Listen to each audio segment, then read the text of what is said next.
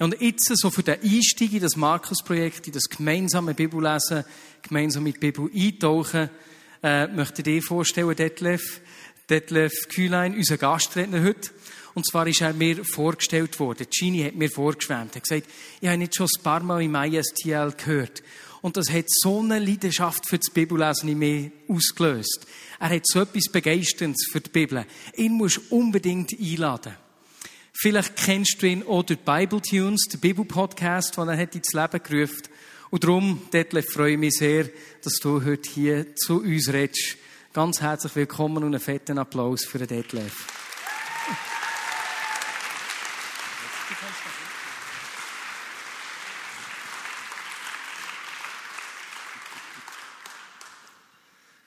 Hallo zusammen. Ich spreche, ich spreche lieber Hochdeutsch. Habe ich mir so angewöhnt, auch in Bern. Obwohl ich äh, tagtäglich, das sage ich immer, um eure Herzen zu gewinnen, von, äh, von drei Schweizern umgeben bin. Ja, meine Frau ist Schweizerin und meine beiden Kinder sind beide in Zürich geboren und haben einen Schweizer Pass.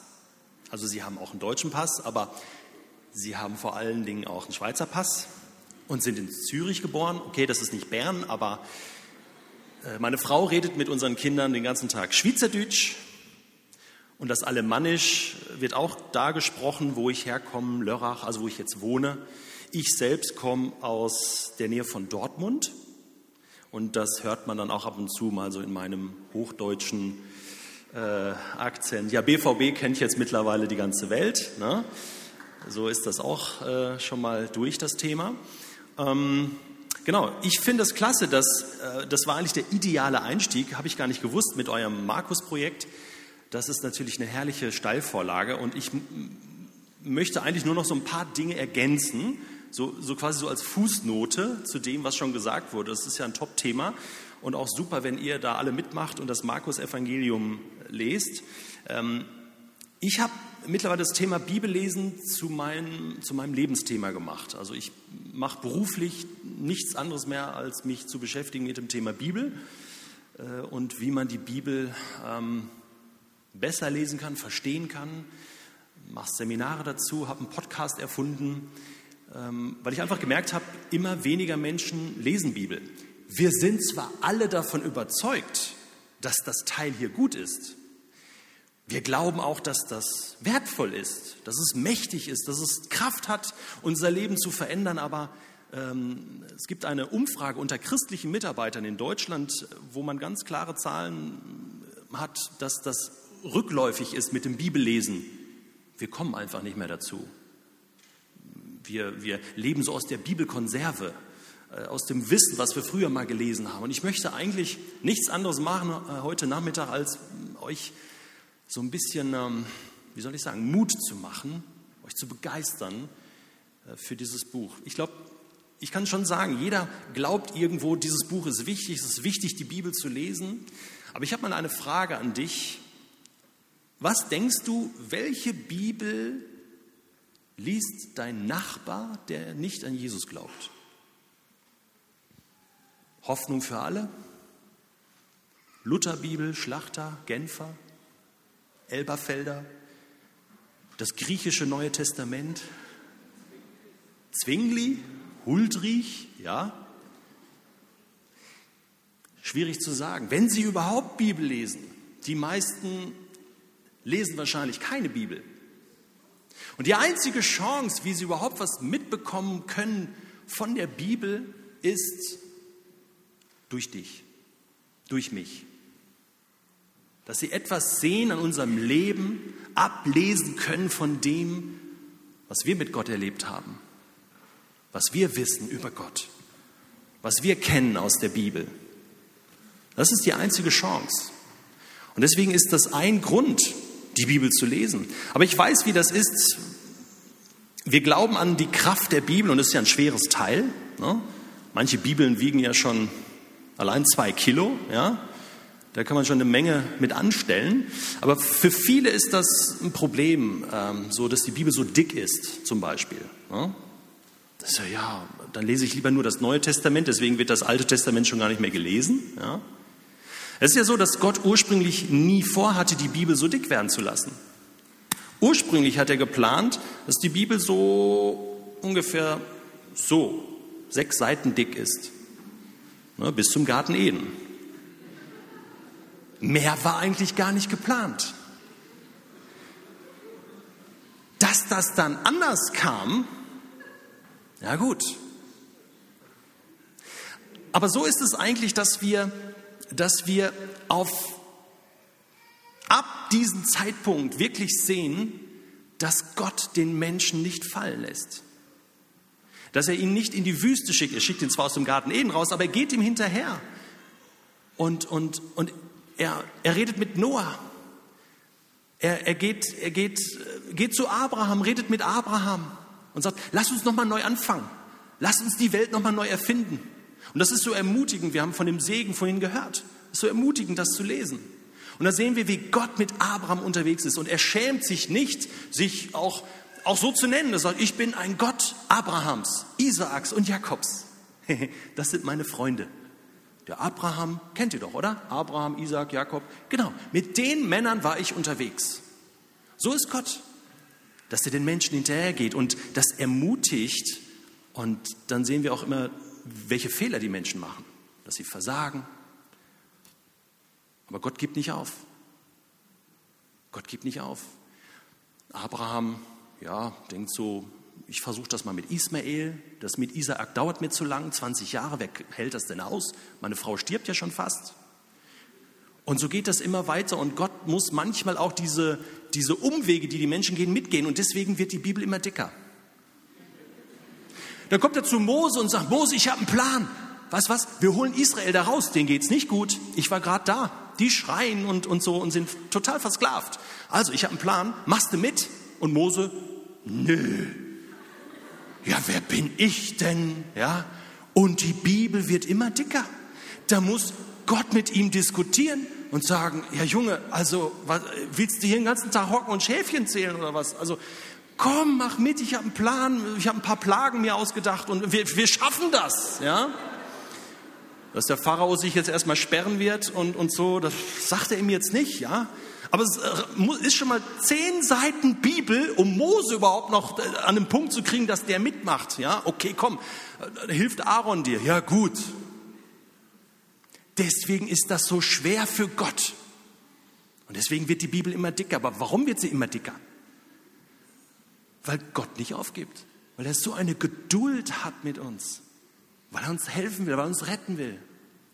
Und dann holt er Israel ja da raus. Ne? Und dann geht's los. Ab in die Wüste. Und eigentlich war geplant direkt ins verheißene Land. Ja, denkst du. Nö. Wollen wir gar nicht. Da, sind, oh, da wohnen ja Menschen. Ja? Wir haben Angst. Funktioniert nicht. Ja? So. Und dann machen die 40 Jahre Ehrenrunden in der Wüste. 40 Jahre. Weißt du, wie viel Bibel das ist? Da ist das Alte Testament schon fast durch. 40 Jahre. War nicht geplant. Ja? Aber Gottes Geduld ist so dick, dass er einfach nicht aufhört und sagt, dann mache ich es halt mit der nächsten Generation. Und dann gehen sie ins verheißene Land und dann wird alles gut. Dann leben sie da und essen Weintrauben und zeugen Kinder und so und, und vergessen Gott. Und dann kommt der erste Prophet, dann kommt der zweite Prophet, dann kommt der dritte Prophet. Und immer redet Gott, dann kommen große Propheten, dann kommen zwölf kleine Propheten. Und alle wollen Israel zurückholen in die Gegenwart Gottes. Warum? Mittlerweile ist das AT durch mit allen Propheten, weil Gott nicht aufhört, die Menschen zu lieben. Und diese Bibel ist deswegen so dick, weil Gottes Liebe zu uns so dick und fett ist und er nicht aufhört, uns zu lieben und sie würde noch dicker werden, Gott bewahre. Wenn wir uns weiter so anstellen würden wie Mose, ja, und sagen, nö, ja, toll, dass du so einen Rettungsplan hast, ja, aber wer bin denn ich? Verstehen wir? Und so sind wir involviert in Gottes Geschichte. Wir sind involviert. Seht ihr, wir müssen keine Angst haben vor einer dicken Bibel. Denn jede Seite dieser Bibel dokumentiert die Liebe Gottes. Auch zu dir und zu mir. Gandhi hat das schon mal gesagt. Er hat gesagt, ihr Christen habt in eurer Obhut ein Dokument. Er hat das Wort dick vergessen. Ein dickes Do Dokument mit genug Dynamit in sich, die gesamte Zivilisation in Stücke zu blasen, die Welt auf den Kopf zu stellen. Gandhi hat es gesagt, über dieses Ding. Dieser kriegszerrissenen Welt Frieden zu bringen. Aber ihr Christen geht damit so um, als ob es bloß ein Stück guter Literatur sei und sonst weiter nichts. Hat mich beschäftigt, hat mich getroffen. Wie gehen wir damit um, mit diesem Buch? Vor längerer Zeit fuhr ich mal ähm, SBB durch die Schweiz und da gibt es ja immer diese 20-Minuten-Blätter. Und dann habe ich was Interessantes gelesen und zwar über diese äh, Schriftstellerin äh, Rowling, die die Harry, Harry Potter-Romane geschrieben hat. Harry Potter bekannt hier in Bern. Wer hat schon mal einen Teil gelesen? Mal einen Film gesehen? Harry Potter? Ah, okay. Gibt ja, glaube ich, sieben Bände oder so. Und dann interessant war, äh, da stand drin, wie viel die Frau verdient hat mit, äh, mit den Harry Potter Romanen und der Verfilmung und so weiter. Und das war viel Geld. Ja. Äh, und ich konnte mir die Summe gar nicht merken. Die hat aber auch viel gespendet schon und so stand da drin. Und dann war aber eine interessante Rechnung. Und zwar hat man dann mit einem Wörterzählprogramm alle Worte von Harry Potter, von allen Harry Potter Romanen gezählt. Ja. Und das dann durch die Summe, also durch die Summe der, der Einnahmen geteilt. Und dann kam am Ende ein Wert in Schweizer Franken raus sozusagen, so viel ist ein Harry Potter Wort wert. Was denkt ihr, was da stand? So in Schweizer Franken. Das müsste man natürlich wissen. Ne? Ist eine ganz einfache Rechnung, aber ich verrate euch jetzt nicht so viel. Ihr dürft, ihr dürft mal raten. Ein Harry Potter Wort, 20 Franken werden geboten hier, höhere Gebote irgendwo. 100, 400? Ein Franken, da geht es schon wieder abwärts. 125. 1000. Also ich verrate es euch, es waren 1137 oder 42, ich weiß nicht mehr genau, Franken. Ja? 1100 noch was. Ich saß da im, im Zug und dachte, Wahnsinn, man muss Schriftsteller werden. Ja?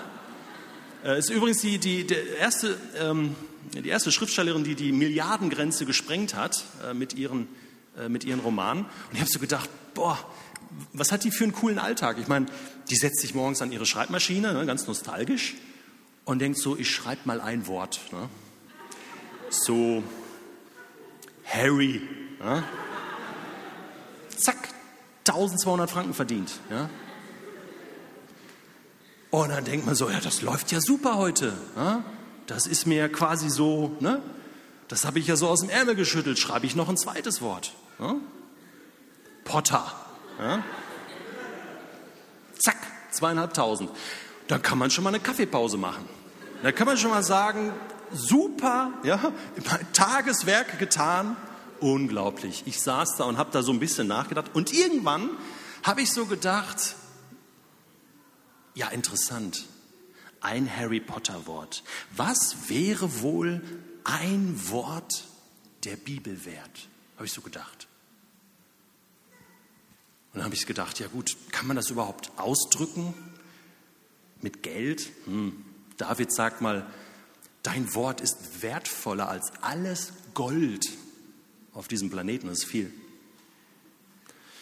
Kann man das? Nee, geht gar nicht. Ich meine, für dieses Buch haben Menschen ihr Leben gelassen, damit wir es in deutscher Sprache lesen können. Und ihr ganzes Leben investiert, damit wir es lesen können. Das kann man irgendwie gar nicht mit, mit Geld materiell aufwerten, habe ich so gedacht. Aber diese Frage ließ mich nicht los. Was ist ein Wort der Bibel wert? Und dann fielen mir verschiedene Begebenheiten ein aus dem Neuen Testament. Zum Beispiel diese. Da ist ähm, Petrus, das war noch relativ am Anfang, so wo er Jesus kennengelernt hat, und die waren ganze Nacht auf dem See und haben versucht zu fischen, nichts gefangen. Jetzt kommen sie zurück und dann steht da so ein Zimmermann, ne? voll die Ahnung vom Fischen. Ne? Als Zimmermann ist klar, äh, hat man natürlich auch Ahnung, wie das geht mit dem Fischen. Und der gibt ihnen einen Tipp, und zwar äh, fahrt nochmal raus ja, und, und es mal auf der anderen Seite. Super Idee. Ja? Hat sich Petrus wahrscheinlich gedacht in dem Moment, es steht nicht in der Bibel, aber ich denke mir immer so, dass er sich gedacht haben könnte, äh, super Idee. Ja? Stimmt. Ja, ha, da waren wir bestimmt noch nicht heute Nacht. Ja? Und logisch, wir haben alles abgefischt und alle Fische sind abgehauen vor uns und, und warten jetzt quasi da in, hinten in der Ecke auf uns, dass wir sie holen. Ja? Das wird er gedacht haben, denke ich mal. Was er gesagt hat, ist was anderes. Und zwar sagt er, was sagt er? Auf dein Wort. Weil du das sagst. Das ist manchmal so dieses, für mich macht das keinen Sinn. Absolut nicht. Meine Berufserfahrung sagt mir was anderes. Aber weil du das sagst, Jesus, auf dein Wort. Auf dein Wort. Gott, weil du das sagst, nicht weil ich so denke, weil das meine Erfahrung ist, weil, sondern nur weil du das sagst, mache ich das. Ich mach's. Und ich glaube, Petrus war zutiefst erschüttert als die Netze voll waren und sie begannen zu reißen und er kam zurück. Er war so erschüttert über die Macht des Wortes von Jesus, was alles verändert. Ein Wort. Und die ganze Situation war geändert. Und er fiel auf die Knie und sagt, geh, geh weg von mir. Ich, ich bin ein sündiger Mensch. Ich, ich habe schlechte Gedanken. Ich, ich, ich, Wahnsinn. Und Jesus nimmt ihn in sein Team. Dieses Vertrauen. Wenig später, wenig später kommt da so ein römischer Hauptmann. Die Jünger sind dabei und der römische Hauptmann geht auf Jesus zu und sagt, du, stopp, ich muss gerade kurz mit dir sprechen. Und zwar habe ich einen Diener zu Hause, der ist krank. Ähm, und, und Jesus lässt ihn gar nicht ausreden, sondern guckt kurz in seine Agenda und sagt so, ja, das kriegen wir heute noch rein. Äh, ich komme vorbei, ich komme vorbei. Da sagt der Hauptmann, nein, nein, nein, nein, du musst nicht vorbeikommen. Ich weiß, wie das ist. Weißt, ich bin ja selbst Hauptmann und ich habe da so ein paar Soldaten und das ist, das funktioniert. Wenn ich denen sage, so hol mir da mal Wasser, dann macht er das. Dann macht er das. Der muss nur den Befehl geben, dann passiert das. Und das ist bei dir auch so, Jesus. Deswegen, und dann sagt der Hauptmann folgenden Satz, sag nur ein Wort. Und Jesus steht da und da heißt, da steht in dem Text, er war erstaunt. Dreht sich zu seinen Jüngern um und sagt, habt ihr das gehört? So einen Glauben habe ich in ganz Israel noch nicht gefunden. Die Jünger stehen da so ein bisschen, ja gut, das kannst du jetzt aber auch nicht so sagen. Also, also so ein bisschen glauben wir ja auch. Ja? In ganz Israel nicht. Warum? Was macht dieser Heide, dieser Hauptmann? Der glaubt tatsächlich, der glaubt tatsächlich ein Wort der Bibel, ein Wort Gottes, ein Wort von Jesus reicht aus und macht den Unterschied zwischen Leben und Tod. Reicht aus und verändert ein ganzes Leben. Reicht aus und mein Diener wird gesund. So ein Glaube bringt Gott zum Staunen.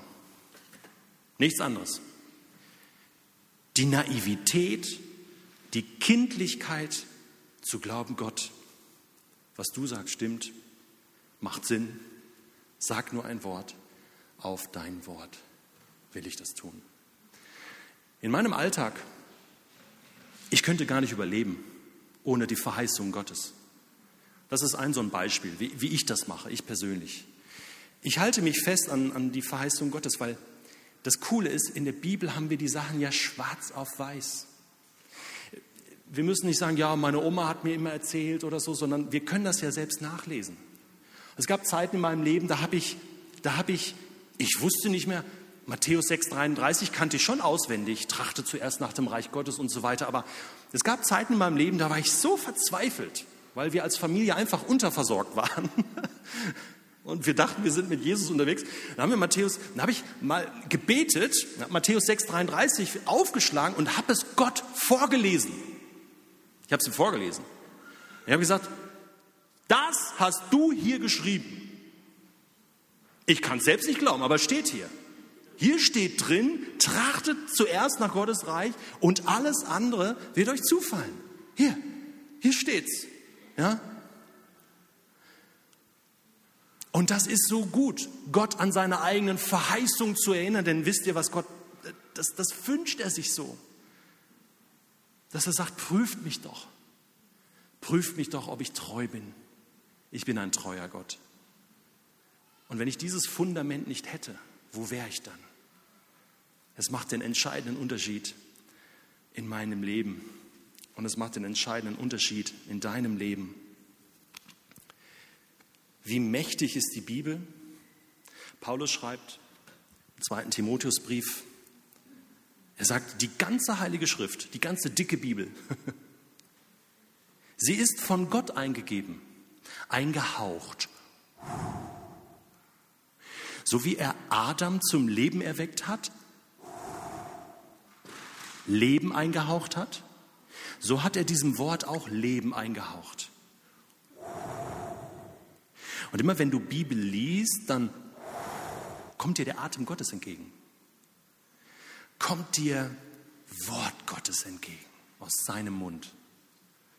Und das inspiriert, das verändert. Das sagt Paulus. Und dann heißt es hier, sie soll uns unterweisen. Sie hilft uns, unsere Schuld einzusehen. Wieder auf den richtigen Weg zu kommen. So zu leben, wie Gott es gefällt. Wollen wir nicht alle leben, wie Gott es gefällt? Ja, Sie hilft uns. So werden wir reife Christen, so als Diener Gottes, fähig, in jeder Beziehung Gutes zu tun. Immer wenn ich das lese, 2 Timotheus 3, 16 und 17, denke ich, muss man eigentlich gar nichts mehr zu sagen. Lesen, inhalieren und dann kommt Leben in mein Leben. Und was glaubt ihr, was passiert, wenn ich dann meinen Nachbarn treffe, der keine Bibel liest? Wird er etwas merken von der Gemeinschaft, die ich mit Gott habe? Wird er etwas spüren von dem, was da abfärbt in meinem Leben? Wenn ich so wie Josua den ganzen Tag darüber nachdenke, denke den ganzen Tag darüber nach, jeden Schritt, den du tust, egal wo du hinguckst, egal was du sagst, dass das mein Denken und Handeln bestimmt, wird das mich prägen? Wird das abfärben? Wird, wird, wird das mein Freund, mein Menschen, die um mich herum sind, werden die das merken? Ganz sicher. Ganz sicher werden die das merken. Und Gott sagt, du wirst Erfolg haben bei allem, was du tun wirst. Hast du Lust, Gott zum Staunen zu bringen? Nächste Woche? Ja, dann mach das mal. so wie der Hauptmann. Lesen und sagen, so ist es Gott. Ich vertraue dir. Und ich wünsche mir, dass, dass, dass Gandhi nicht recht behält. Dass Gandhi nicht recht behält, sondern dass wir eine Generation sind, die sagen, wir nehmen die Bibel wieder saumäßig ernst und wir leben danach. Und, und Gottes Wort ist, hat, hat so viel Macht und so viel Wert in meinem Leben, dass es alles verändert. Ich habe ähm, letzte, letztens mal äh, eine, eine Statistik gesehen über Profis. Profis, also Genies, die, was weiß ich, im Bereich Musik oder Sport, ähm, da hat jemand festgestellt, der entscheidende Unterschied zwischen einem Profi und einem Amateur sind 10.000 Stunden. Keine Ahnung, wie der darauf gekommen ist. Das ist, glaube ich, in irgendeiner Masterarbeit äh, verortet. Das habe ich jetzt nicht nachgeprüft. Der kam irgendwie auf 10.000 Stunden. Und sagt so, das ist der Unterschied. Ich habe einen Nachbarn, der ist Pianist, Musiker. Und der hat in, in den großen Zeiten mit Herbert Grönemeyer, ich weiß nicht, ob man den hier kennt, äh, deutscher bekannter Musiker, äh, Herbert Grönemeyer getourt und hat bei ihm äh, ähm, Keyboard gespielt. Äh, also Profi, absoluter Profi. Und äh, der ist dann Christ geworden und hat dann damit aufgehört so und auch mit Drogen und so. Ähm, und hat dann, ähm, hat dann aber gesagt, hey Detlef, äh, das stimmt. Also ich, ich musste jeden Tag sechs Stunden Klavier üben. Wenn ich mal einen Tag, und das hat er als Profi gesagt, der, wirklich, der hat alles drauf, ja. Wenn ich mal einen Tag nicht übe, dann so mit dem kleinen Finger, da hast du schon gemerkt, dann so der letzte das kommt schon nicht mehr so ganz. Ja? Also, krass. Also es ist wirklich, es ist einerseits die Begabung, andererseits aber auch das Training, das Üben, was dich zu einem Profi macht. Dann habe ich gedacht, 10.000 Stunden. Markus Evangelium, zwei Monate. Gutes Projekt. Ich weiß nicht, ob ihr da auf 10.000 Stunden kommt, aber ich habe mal durchgerechnet, in 10.000 Stunden, ähm, 10.000 Stunden, die Bibel hat 1189 Kapitel. Und wenn du eine halbe Stunde pro Kapitel liest, dann kannst du in 10.000 Stunden die Bibel 17 Mal durchlesen. Davon reden wir. 17 Mal diesen Schinken, ja, in 10.000 Stunden. Glaubst du, dass, das, dass du dann Profi bist? In Anführungsstrichen. Dass das abfärbt, dass das. Wie viel Zeit bist du bereit zu investieren für diese beste Botschaft der Welt, die dein Leben verändert und die das Potenzial hat, dieser vom Krieg zerrissenen Welt Frieden zu bringen? Ich war vor zwei Jahren äh, in Bangladesch äh, mit Kingdom Ministries. Wir haben da unter Muslimen, die äh, frisch bekehrt waren, gelehrt mit einem Team. Und ähm, in Bangladesch, ähm, da gab es keine Bibeln. Die mussten noch produziert werden. Und ähm, kosteten in der Produktion fünf Franken. Jetzt ist aber so, ein, ein Busfahrer, der 18 Stunden Bus fährt, in Dakar zum Beispiel, äh, verdient am Tag ein Franken. Dieser eine Franken reicht genau aus, um seine sieben- bis achtköpfige Familie mit Reis dreimal am Tag zu versorgen. Irgendwann habe ich über diese Rechnung nachgedacht und gesagt, das geht ja gar nicht auf. Wie, wie wollen die sich eine Bibel für fünf Franken leisten? Unmöglich. Ja, da haben wir natürlich Spendenaufruf gemacht und so weiter. Und, und weil, was denn für fünf Franken für mich? Fünf Euro? Hallo. Und bei mir stehen 20 Bibel im Regal, ungelesen. Und die, hey, eine Bibel für eine ganze Familie und dann wird abgewechselt. Heute bin ich dran, heute lese ich in der Bibel und dann ging das hin und her. Wahnsinn. Und wir haben geguckt, dass, dass diese Menschen, die waren so hungrig nach der Bibel, dass sie die Bibel bekommen. Und dann habe ich mich gefragt, warum, warum ist das bei mir nicht so? Warum ist es bei uns nicht so? Ich meine, du kannst dich das nur selbst fragen heute. Ist es, weil wir schon satt sind? Dass wir keinen Hunger mehr haben? Ist es, dass wir den Glauben verloren haben, dass, wenn ich wirklich danach lebe, dass, dass das wirklich was bringt? Ist es das? Ich bitte dich, dass du dich heute Abend mal hinterfragst. Mir geht es nicht um irgendeine Pflichterfüllung von Bibellesen, schon lange nicht mehr. Mir geht es darum, dass wir zurückfinden zum Wort Gottes, zurückfinden zu einem Glauben. Denn wenn ich den Glauben habe und diese Beziehung zu Gott lebe, dann fange ich an, Bibel zu lesen. Und dann verändert das mein Leben.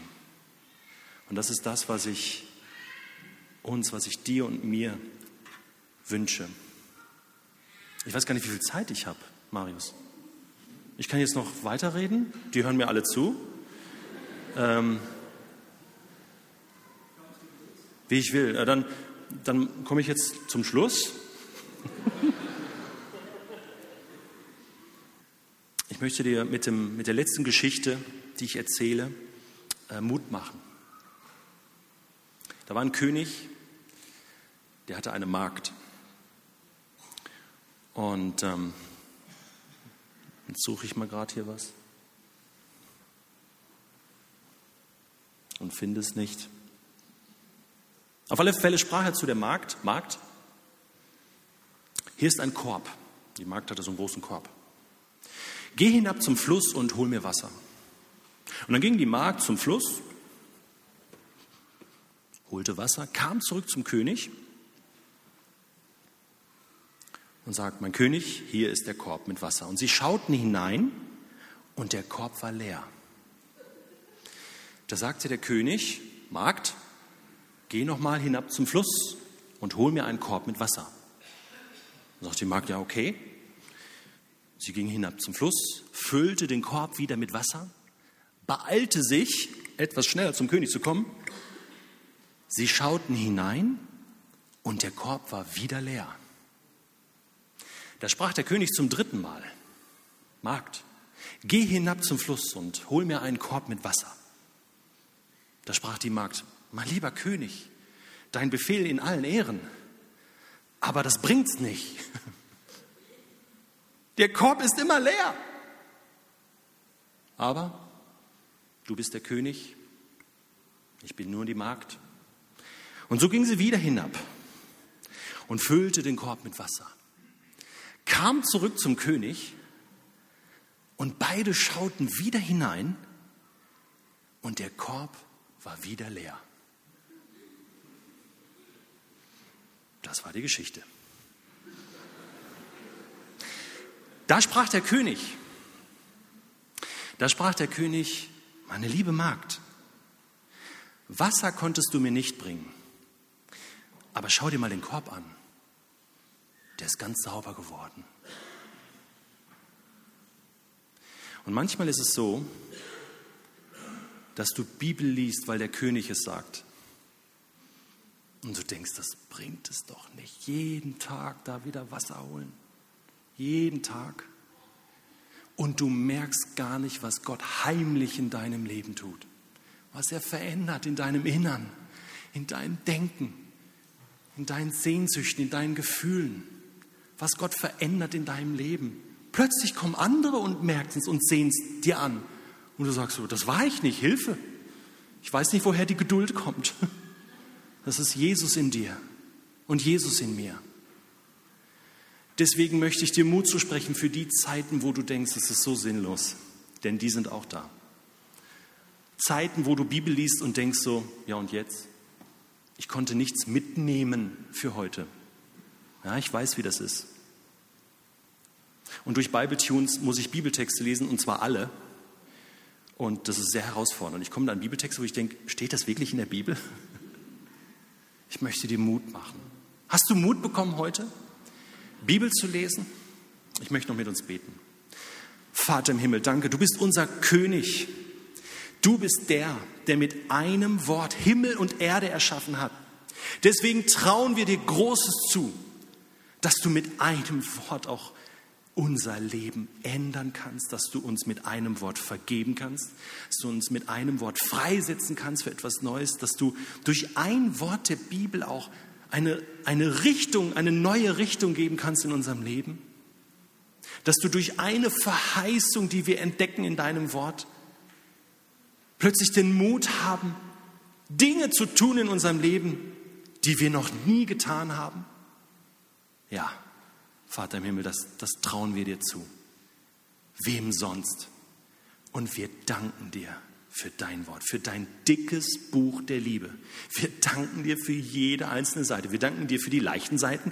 Wir danken dir für die komplizierten Seiten und für die schwierigen Seiten, wo wir dich nicht verstehen. Aber auch das brauchen wir, um zu sehen, wie groß du bist, wie souverän du bist. Und das macht uns Mut. Ja, und wir wollen wirklich dein Wort reichlich wohnen lassen in uns, unter uns. Danke für das Markus-Projekt, für, für die Bibeln, die wir haben.